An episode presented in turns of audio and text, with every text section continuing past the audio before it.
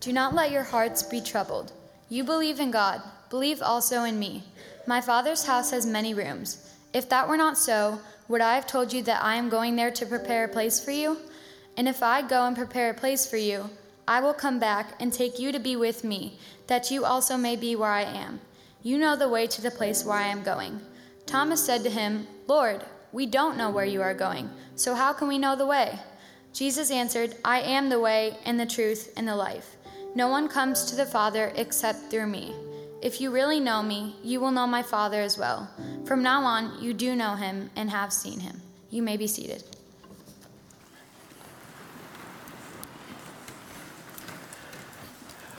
Wow, that was quite a morning, right? Thank you, youth. Thank you, teens. Yeah.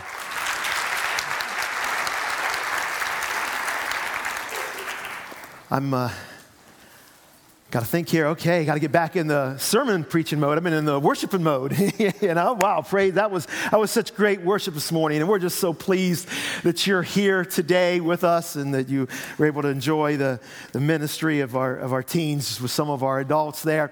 And today we are here continuing in our series, Five Questions That Matter, and we've been kind of talking about some of those big questions that matter. Starting off, you know, is it really does God really just expect us to be a bunch of rule followers? And I think Pastor Eric very clearly and, and laid out that no, God, actually, God wants to have a relationship with us. And, and we are to be followers of Christ and to, and to enter into relationship with God. And then last week we asked, said, well, does that mean, you know, when I look around me though, with everything that's going on, does it mean that God doesn't really care about me? And we said, no, God, God cares. You matter to God. And no matter what you're going through, God loves you and you matter. And He proved it to you and He proved it to us by His life and death on the cross. He proved it to us by coming and giving His life as a sacrifice. He demonstrated His love. And while we were yet sinners, Christ died for us. Very clear. Today, we ask a third question, and that question is a question I think a lot of people today are asking. And it's that question is, is Jesus the only way? Is it only Jesus that we need to follow? Is it only Him that is the way to God? And that question is being asked around the world. In the scripture that was read to us by Teresa, we, we, we find this taking place just hours before that sacrifice that Jesus is to make. Just hours before he's going to give his life.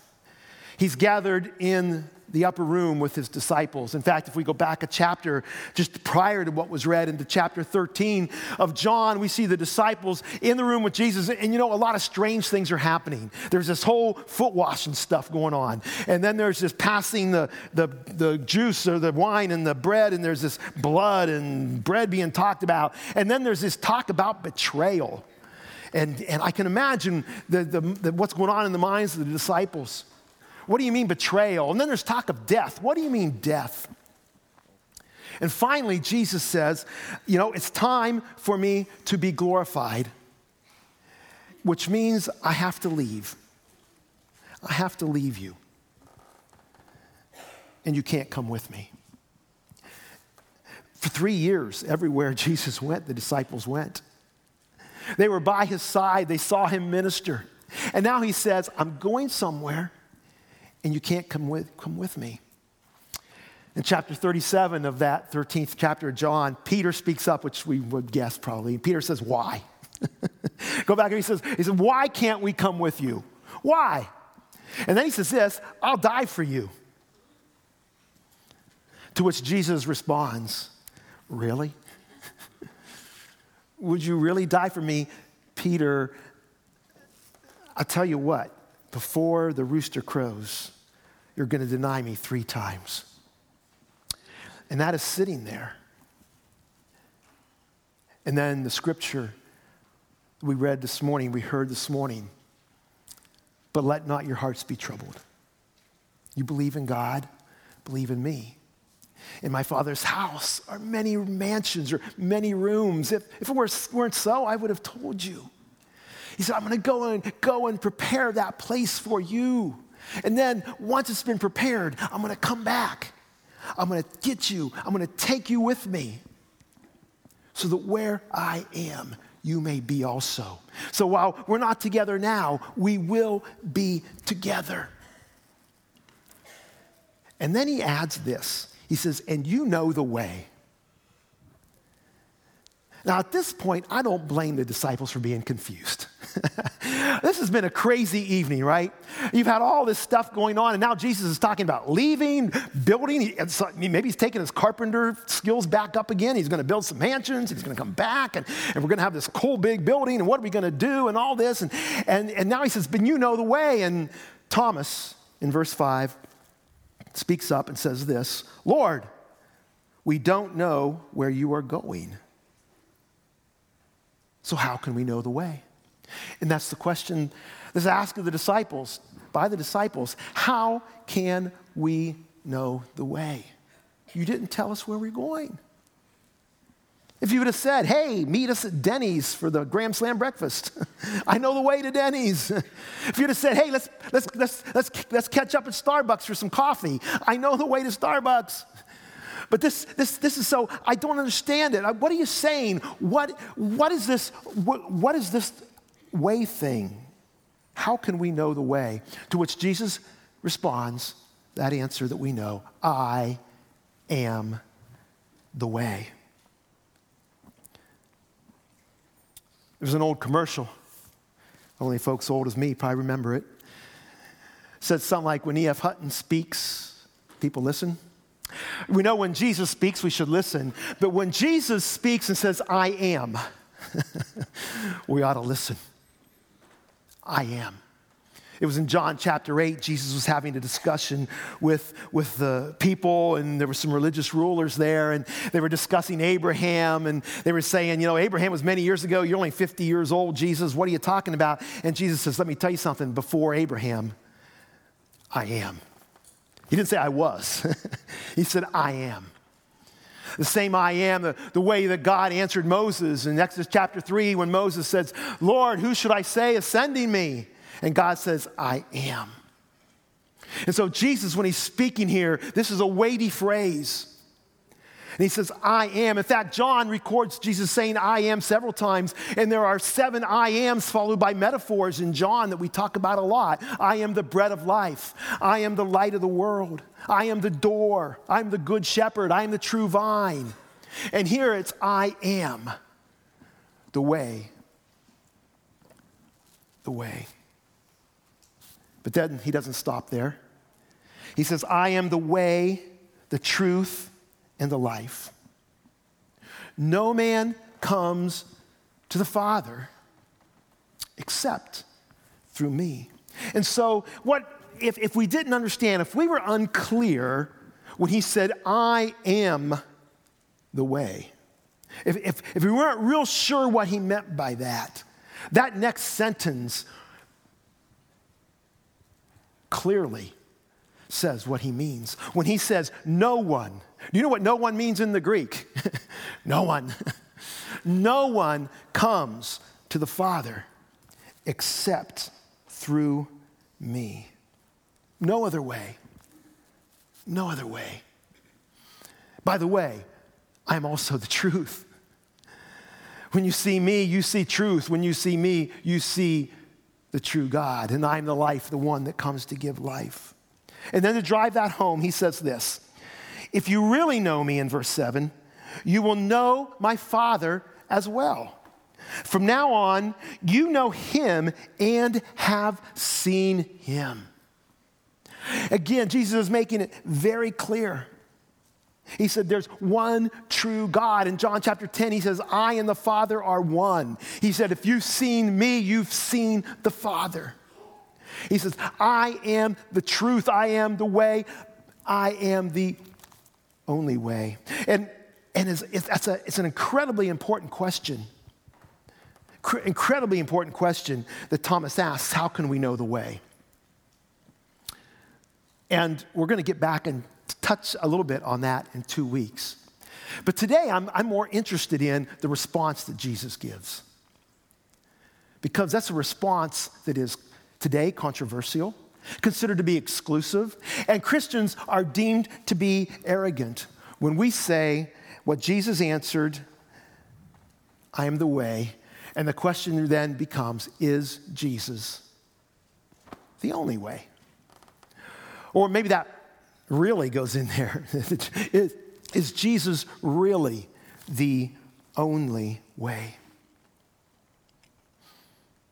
Isn't that arrogant to claim that Christianity has the only way, that Jesus is the only way, that there's no other way to God? How do you know? How can you be sure, we're asked? And certainly, why would you go and try to change what I believe? Why would you try to preach to me? Why would you try to convert me from what I believe and from my way? And it's a sticking point. In 1 Peter chapter 2, Peter's writing about Jesus being the cornerstone of our faith, the cornerstone of the church. But he also says, for many, though, he's a stumbling block. When it comes to this belief in Christ and accepting who he is, it's something that trips us up and, it, and it's something that causes us to, to fall in our faith. And, and we, many, many say no because this Jesus, that he is the Son of God, that he is who he is, that he is the way, the truth, and the life. The fact that he is the only way, I just can't buy it. And how many people do you know and I know? How many times do we hear on TV and on the news and people talking and saying, certainly Jesus isn't the only way? Does my way to God really matter? Does the way, my personal way to God, really matter? But it's not just a question in 2000, what year is this? 2019. You know, there was a prominent leader of the Jewish renewal movement a number of years ago. And he just goes by Reb Zalman. I'll call him that rather than trying to pronounce his whole name. but he says this Do not exalt any path above God. There are many paths that lead to God. So people are capable of finding and following the way that suit them, provided they don't stand still. So he, he's saying here, you know, there's really no prerequisites, but although there is a prerequisite, you at least got to be moving, according to, to Reb. There's, you know, a path is for walking. He says, keep standing still, but, but don't exalt any path to God over another. But other people you're more familiar with kind of agree with this. Many of you know the, the spiritual um, interests of Oprah Winfrey. Here's what she had to say I'm a Christian who believes that there are certainly many more paths to God other than Christianity. Certainly means undoubtedly, definitely, surely there's more paths to God than Christianity. According to Oprah, and I might say many, many others who agree with her, and, and some who call themselves Christian. And then there's the Eastern thought. Gandhi. Gandhi says this, said this religions are different roads converging on the same point. What does it matter what we, that we take different roads so long as we reach the same goal? And so we ask, does it matter the road I choose? We're all reaching for the same goal, aren't we?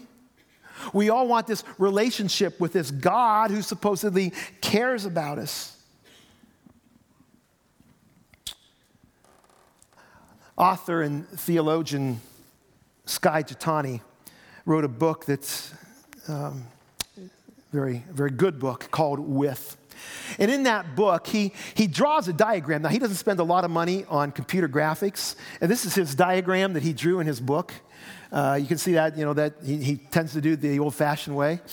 Uh, but he says, he says here is, here is um, what most of us, and what, what most of the world, or at least most of our society, believes today.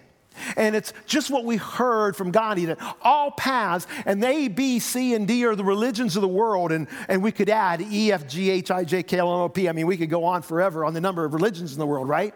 But the major religions of the world, all, all the, the belief is that we all start from different points, but as long as we both all, were, you know, we're, we're all following to this point of, of, of eventually getting to the top of the mountain and seeing God. All belief systems are equally valid. All belief systems will get you there. Jethani says it's become very popular to minimize the distinctives between our religions. Oh, it's no big deal of that. It's no big deal as long as we're all loving each other, as long as we're just seeking God, as long as you know everything's okay. And and and Johnny says maybe actually a better diagram is to flip the mountain upside down, and he flips the mountain upside down. And he says, I would propose that as we look at this, really is what's happening is we're all starting at the same point. We all start from a point of brokenness. We all start from a point of lostness. We all start from a point of need and a search. And so we all start at the same point. We're all looking for significance. We're all looking for truth. We're all looking for love. We start at the same point, but we start in taking our religions, and they all end up going in different directions. Not all into the same place. We're asking the same questions What's the reason for life? Why am I here? What's going to happen to me? Is this all there is? What happens after I die? Is this it? And we ask those questions and we start searching. And the modern thought is all paths lead to God. And Jethani says, maybe not. Maybe we start in the same place, but not all paths lead. Doesn't matter.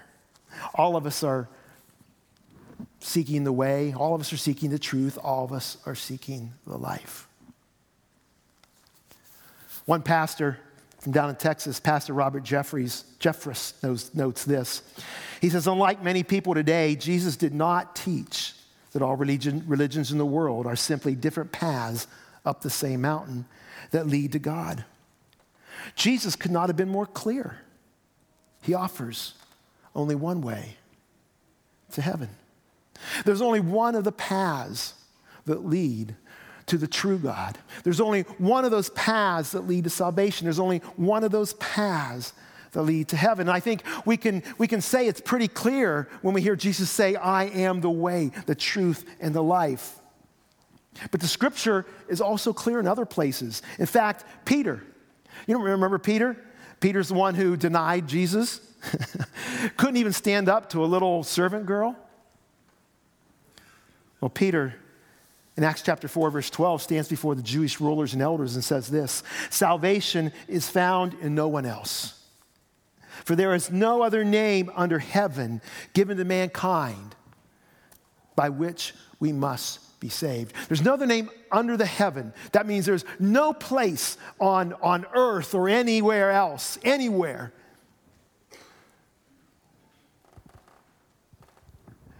Mankind. There's no other society. There's no other group, people group. There's nowhere, nobody that can escape this fact that salvation is found in no one else. Here he was before the Sanhedrin.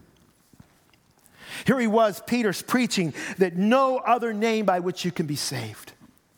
And I got news for you. If you think this um, phenomenon, phenomenon, phenomena, however you say that word, this phenomena, you should stay away from words you can't pronounce, right? If you think this thing of uh, t- today of people thinking it's, it's, it's exclusive or it's arrogant and it's wrong, it's, it's, it's, it's just wrong to say there's only one way, is something new. It's not new. It's not new. Christians would not have been slaughtered and persecuted in the first century if they were just saying, hey, Jesus is cool and he's the way and you can have your way.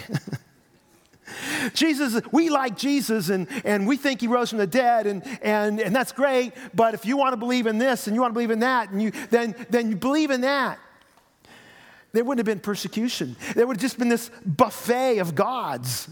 And Jesus would have been added to the dessert buffet part. You know, we got another God here to add to your group of gods. But that wasn't what they were preaching.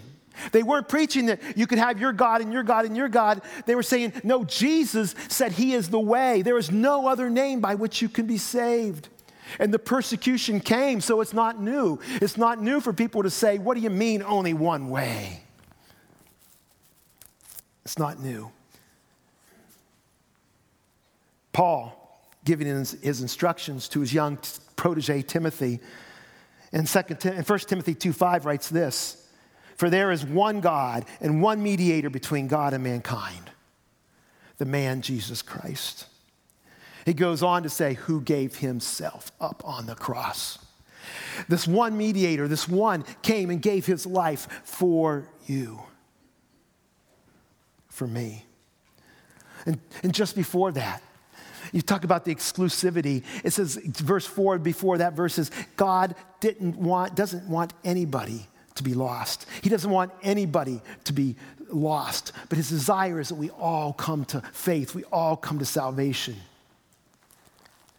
through Jesus Christ and through the sacrifice that he made.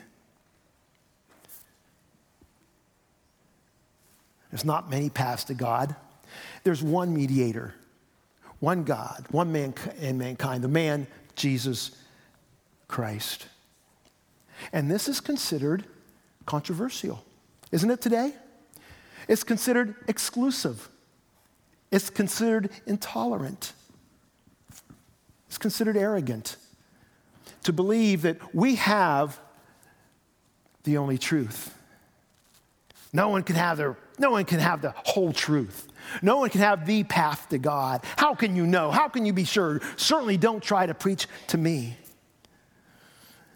And sometimes we're told to repent from our intolerance and to become tolerant.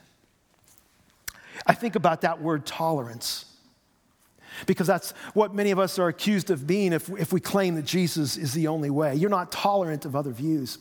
Well, another theologian who's passed a few years ago, but a, a, a great mind, John Stott, in, in, a book that he wrote, talked about not just one form of tolerance, but three forms of tolerance.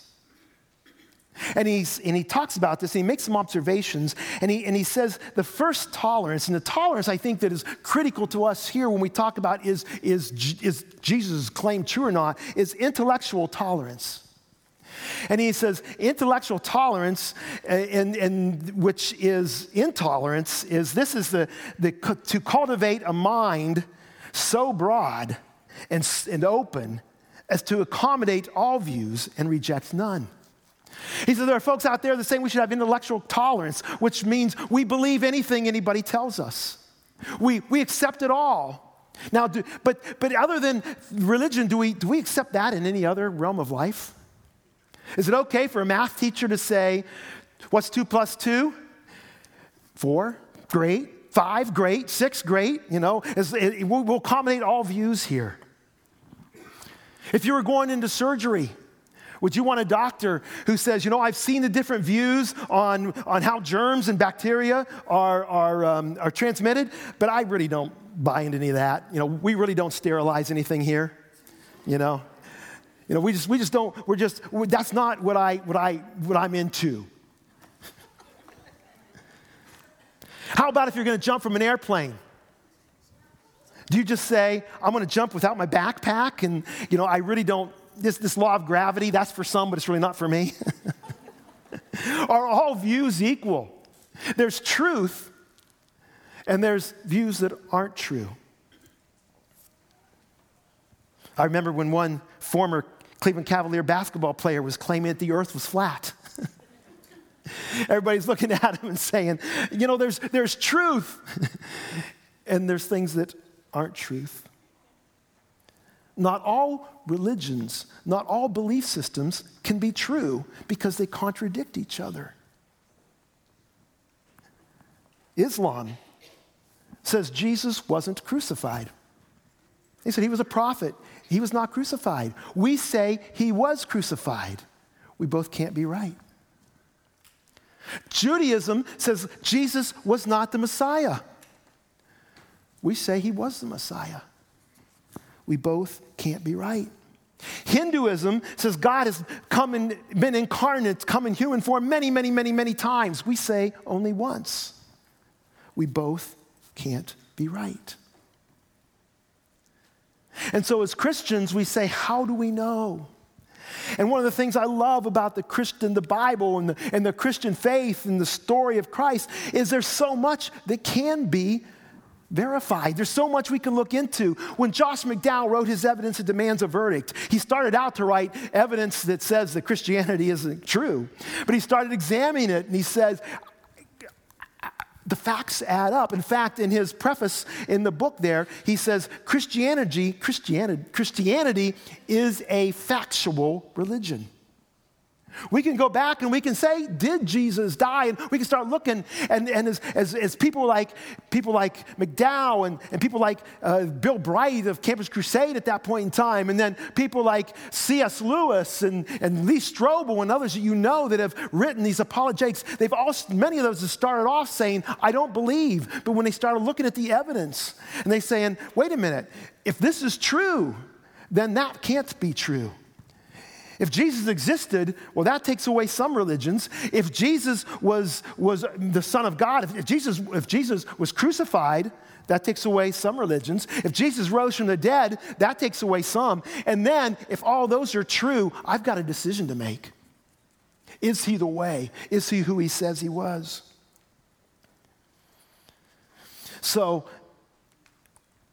are we convinced? Uh, are we open in our intellectual tolerance to any belief and say, ah, your belief is just as good as mine, or your belief will get you there. But the problem is, they both can't be true. Truth is truth. And when you decide what's true, then it changes your life and it makes you new. So be convinced. And you know what? Some of you today, there may be some people here says, I'm not convinced, and, and you're not going to be convinced you know, in the next five minutes with me rattling off a bunch of things. Dig into the word, dig into scripture, dig into what these men or people have written, and find out for yourself. Don't let a professor, don't let a friend tell you, convince you. Get into God's word and say, Is this true?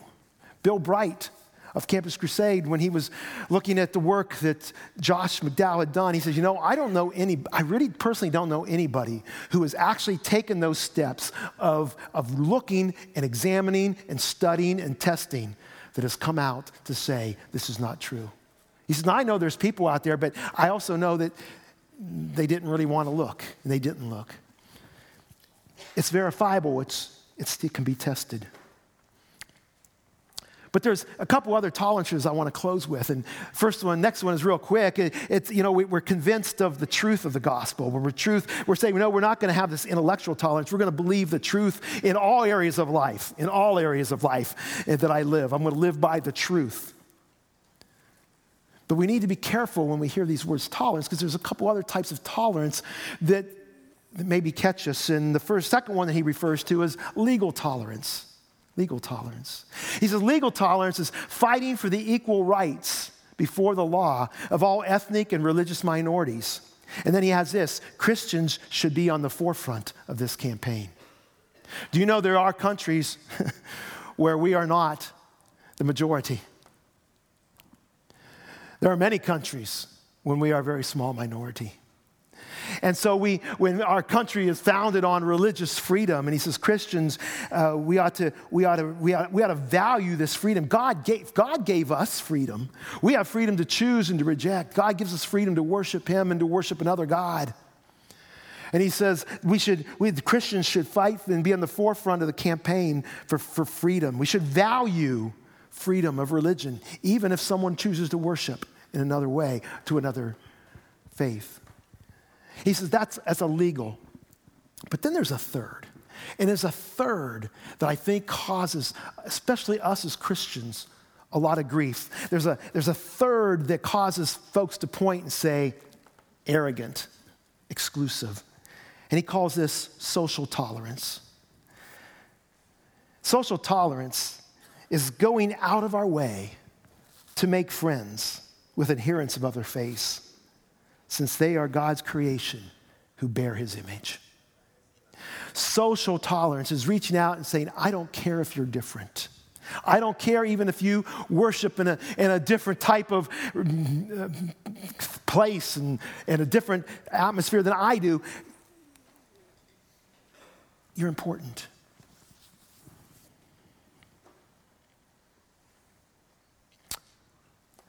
Paul showed this in Acts 17. He walks into Athens and he looks around and he, he, he walks into this great city of, of thinkers, of philosophers, and he, he looks around. Greatly distressed at all the idols, all the religions. And you know what he does? He stomps his feet and yells out and says, You idiots! no, that's not what he does. he says, Man, men of Athens, I see that you're very, very spiritual. You're very religious. I see maybe you don't even there's a God statue to an unknown God. And, you know, let me tell you about another God. And, and then as he's talking in, in chapter 17, I think it's verse 38, he says, he says, eh, he's, he's even quotes one of their gods or one of their poets. He even quotes one of their poets. He honors them. He says, you know, one of even your poets says we are his offspring. Let me tell you a little bit about this. And he shares and he honors Jesus had the opportunity to go to Jerusalem and walk around the very hated Samaritans. But what did Jesus do? He walks right through Samaria. He had the opportunity to keep around him all the, all of his disciples so that he wouldn't be touched by those who were deemed to be so wrong and hated. But instead, he sends them away and he walks up and visits a woman at the well and he talks with them. What are we doing to reach out to those who are different? Are we, are we able, are we willing to make friends and adherents of their faith since they are God's creation and they bear his image? I don't tell many stories about our kids um, because they're adults and I'll get phone calls and say, Dad, stop it. but just a little story. Our son had had a visit uh, a while back from two um, young men who were coming carrying what looked like some material and dressed real nice. You know what I'm talking about? You know, you, you can see them coming sometimes, right? Come and see them coming from door to door and they're heading towards your door. And what do you do? You, you, you pretend it's what, what, what, one of those tornado drills at school, you know, duck and cover. Are they gone yet? Are they gone yet? Duck and cover. Yeah. Well, our son, he, uh, he did the opposite. He opened the door and welcomed them in and found out who they were, and I won't mention which sect they were a part of. But he started talking with them, and he says, I'll tell you what, he says, I'll make a deal with you. Um, if you come back every Monday for an hour and a half, I will read your holy scriptures, and then I want to ask you questions. And so for several months now, he's been meeting on Monday night for an hour and a half with these fellows come, and, and now our son's no dummy. He, uh, he has a degree in, in um, theology from Malone and a master's in divinity from Duke, so he knows his stuff. But rather than sit there and preach to him, he says, Let me read yours and let me ask you questions. And you know, he says, um, a lot of times they end up, uh, we'll have to go back and ask our gurus. our pastor or whatever. But he's spending that, and he's actually been through the book, and he's starting on some of their other writings now. What do we do to reach out to folks? Do we come across as, as arrogant? Do we come across as, intolerant? I'm afraid sometimes we do. I'm afraid sometimes we hold our positions, and instead of having a conversation, we decide it's a matter of who can yell the loudest. I know maybe that sounds harsh, and I don't want to get in trouble, so I'm going to let Alistair Begg speak. Alistair was speaking at a conference in 2010. It was a conference on the, the tough questions we face as Christians. And he came to this point of our arrogance and how we deal with those of other faiths. And he says this I have a sneaking suspicion that some of our affirmations are justifiably charged as arrogant. Not the truth itself, but the way the truth is conveyed. The tone, the flavor can so easily be arrogant. Is it possible that some of us as Christians are guilty of ridiculing other religions? Ridiculing the adherents of other religions, snide in our comments, harsh in our judgments, disgraceful in our interpersonal relationships. Negative in addressing the ism because actually we have no real contact with anyone who comes from that background. He says, afraid of any form of dialogue because we probably are unsure of what we believe. Maybe Archbishop William Temple was right. Maybe we are confused. Maybe we are embarrassed. Maybe we are on our back foot. Maybe our culture has squeezed us in such a way that we are liable to come out fighting. But then he says it's only in the light of the evil of idolatry and the finality of Christ that we are able to establish contact. And a contact that is there based on authenticity and humility and integrity and sensitivity. And then he closes with this it's possible to hold to the truth in a way that undermines the very truth that we hold.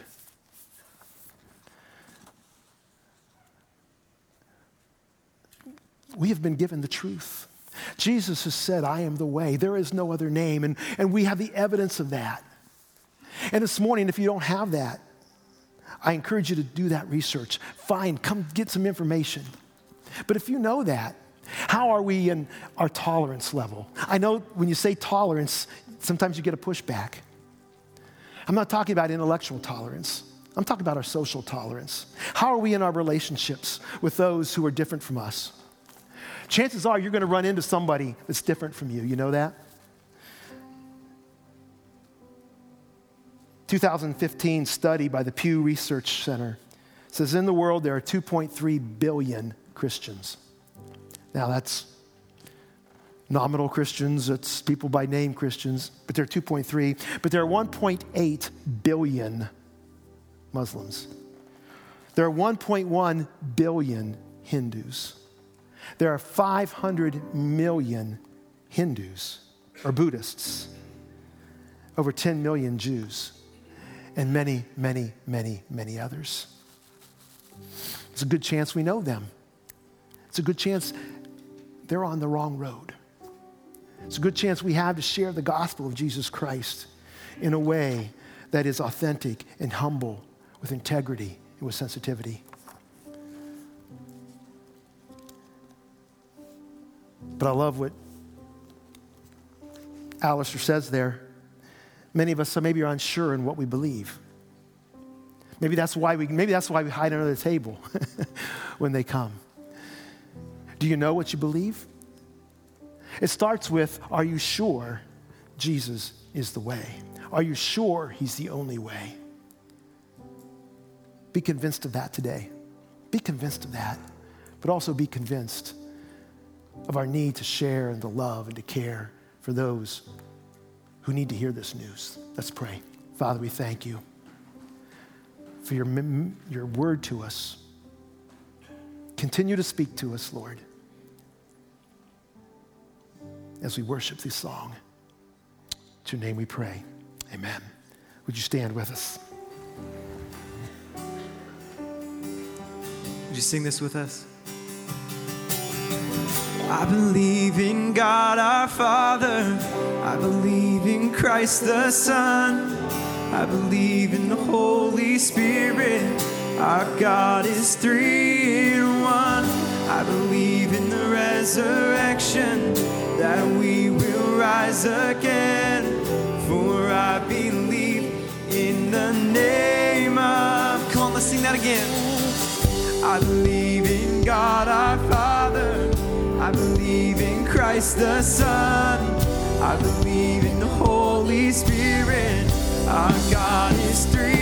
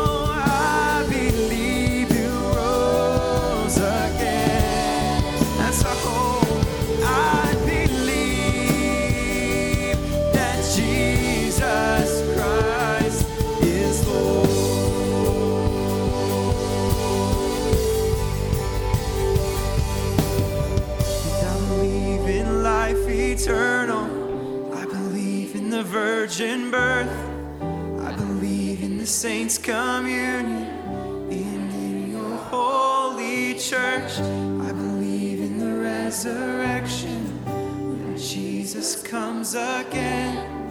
For I believe in the name of Jesus.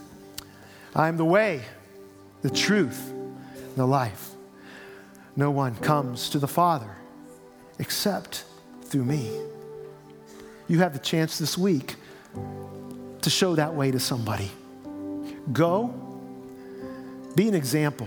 Be an example in, in courtesy and love, sincerity and authenticity, and share that good news to a world seeking truth. You're dismissed.